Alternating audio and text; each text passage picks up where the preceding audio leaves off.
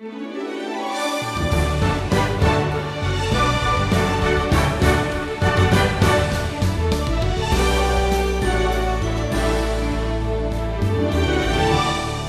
history, men and women have sought to change the world. Some tried using force and power. Some tried using economics and money. As Christians, we're also interested in changing the world, but we go about it a different way. The way we live should be a shining example to others, but it's only the gospel of Jesus Christ that can truly change lives and even cultures. Stephen called this lesson Changing the World the Right Way. The Apostle Paul will spend more time in Corinth and Ephesus uh, than anywhere else. These were two of the largest cities in the empire, and the apostle seemed to understand the impact of reaching major cities with the gospel there within the Roman Empire. Well, Acts chapter 19 now picks up with Paul's third missionary journey and his return to the city of Ephesus. Paul must have sensed that something was incomplete among these new believers, this young church. He asks them here, after he arrives in verse 2, Did you receive the Holy Spirit when you believed? Well, their answer is no. Oh, we've not even heard that there is a Holy Spirit. So Paul asks them here in verse 3 Into what then were you baptized? And they answer, Into John's baptism. Paul replies here in verse 4 John baptized with the baptism of repentance, telling the people to believe in the one who was to come after him, that is, Jesus. Now keep in mind, beloved, that John the Baptist was the last Old Testament prophet. He baptized people who repented and followed his teaching in anticipation of the coming Messiah.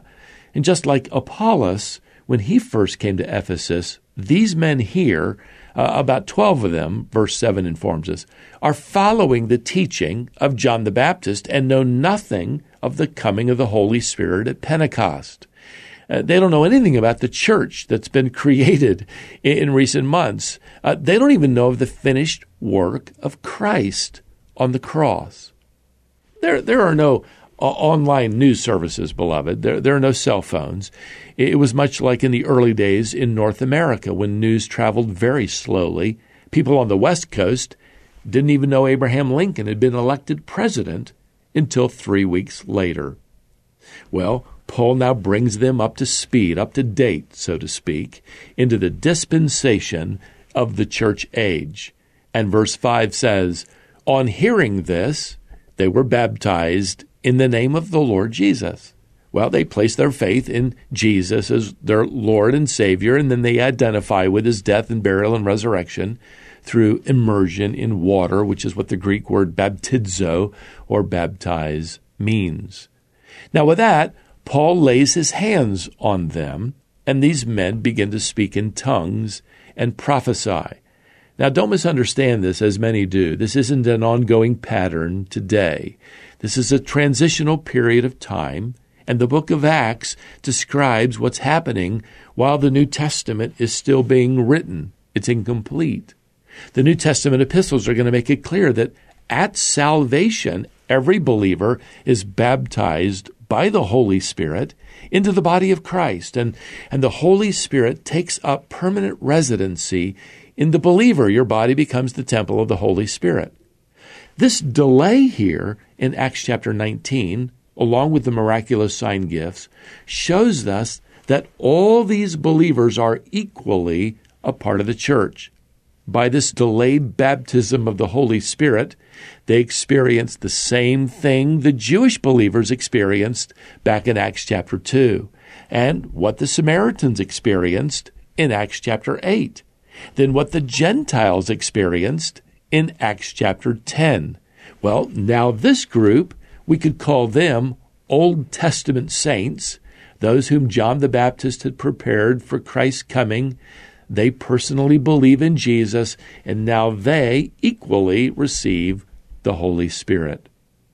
Everyone who was saved in the book of Acts didn't speak in tongues or prophesy. But these groups of people did, and that showed the world that these unique groupings of people are all equally a part of this new creation, the New Testament church. While teaching is Paul's primary ministry in Ephesus, we're told here in verse 11 that God was doing extraordinary miracles by the hands of Paul. Now, these miracles included healing and exorcism. And again, as we've discussed before, these miracles are designed to validate God's apostles in these early years as they lay the foundation of the church. Beloved, we're not laying the foundation today. Uh, this is now for us 2,000 years later. Uh, only God knows, but we just might be putting on the last few shingles before the church is completed. Now, some folks in Ephesus are fascinated with Paul's power to cast out demons in Jesus' name, so they're going to try their own hand at it. We're told here in verse 13 some of the itinerant Jewish exorcists undertook to invoke the name of the Lord Jesus over those who had evil spirits, saying, I adjure you by the Jesus whom Paul proclaims. Well, when they attempt that here in verse 15, the demon replies, Jesus I know, and Paul I recognize, but who are you? The demonized man then begins to overpower these exorcists, and instead of getting rid of the demon, well, the demon gets rid of them. Now, God uses this event to produce some impressive results. Verses 17 to 20 tell us that holy fear falls upon all the people. Jesus' name is exalted. New believers confess their sins. Books of occultic magic and sorcery are all brought out into public and they make, they make a bonfire out of it and burn it all. And the impact of the Christian community there in the city increases. Now, the rest of chapter 19 describes a riot that occurs in Ephesus, and it all begins with a silversmith named Demetrius who fears he's going to go out of business when all these people begin following Jesus and they stop buying his little silver images of Artemis, the goddess of Ephesus. Artemis was worshipped as the goddess of earth and nature. She was an early form of of what people still worship today and often call Mother Nature. The temple to Artemis at Ephesus was one of the seven wonders of the ancient world, and inside was a 20 foot tall image of Artemis, which supposedly had fallen from the heavens. Silversmiths like uh, Demetrius, well, they got a booming business. They're selling merchandise related to Artemis. You could get little silver replicas of her image. Now, if this were occurring today, you'd be able to buy T-shirts and coffee mugs with her image. Uh, she's she's the brand of Ephesus, and Christianity is ruining the brand. So Demetrius stirs the entire city into an uproar. Verse 29 describes it.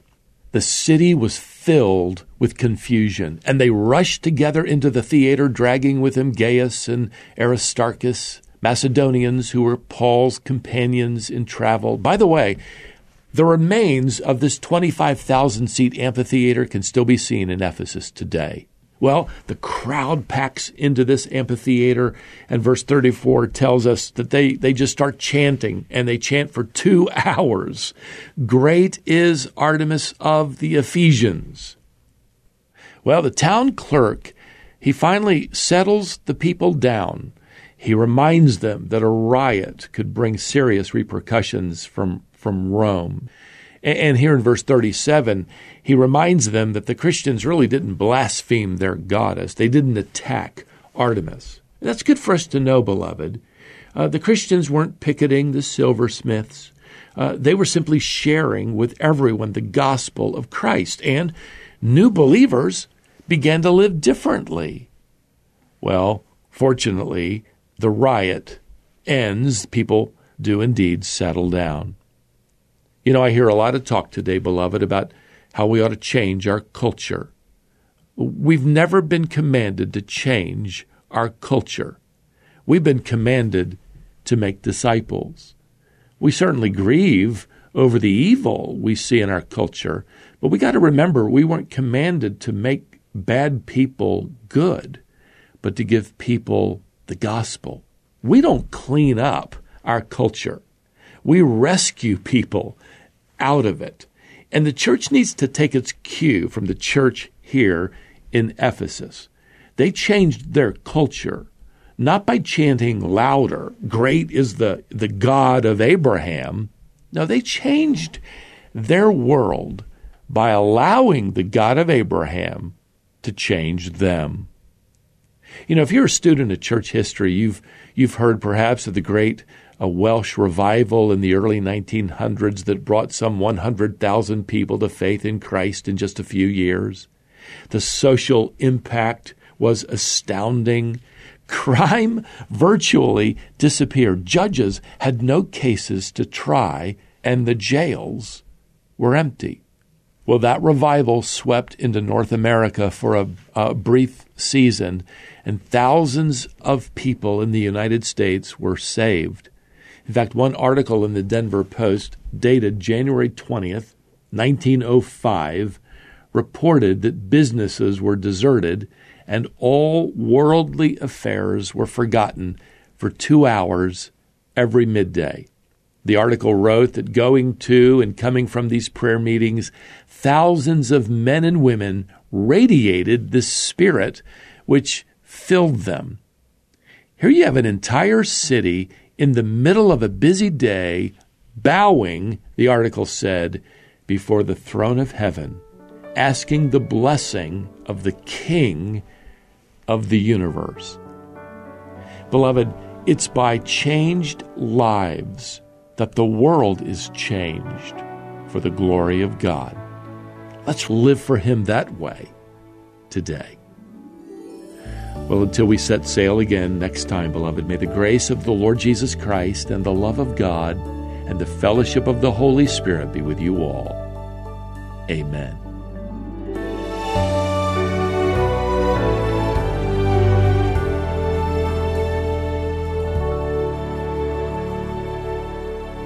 That was Stephen Davey and a lesson called Changing the World the Right Way.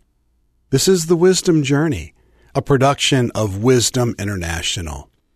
Claim your free membership in Friends of Wisdom.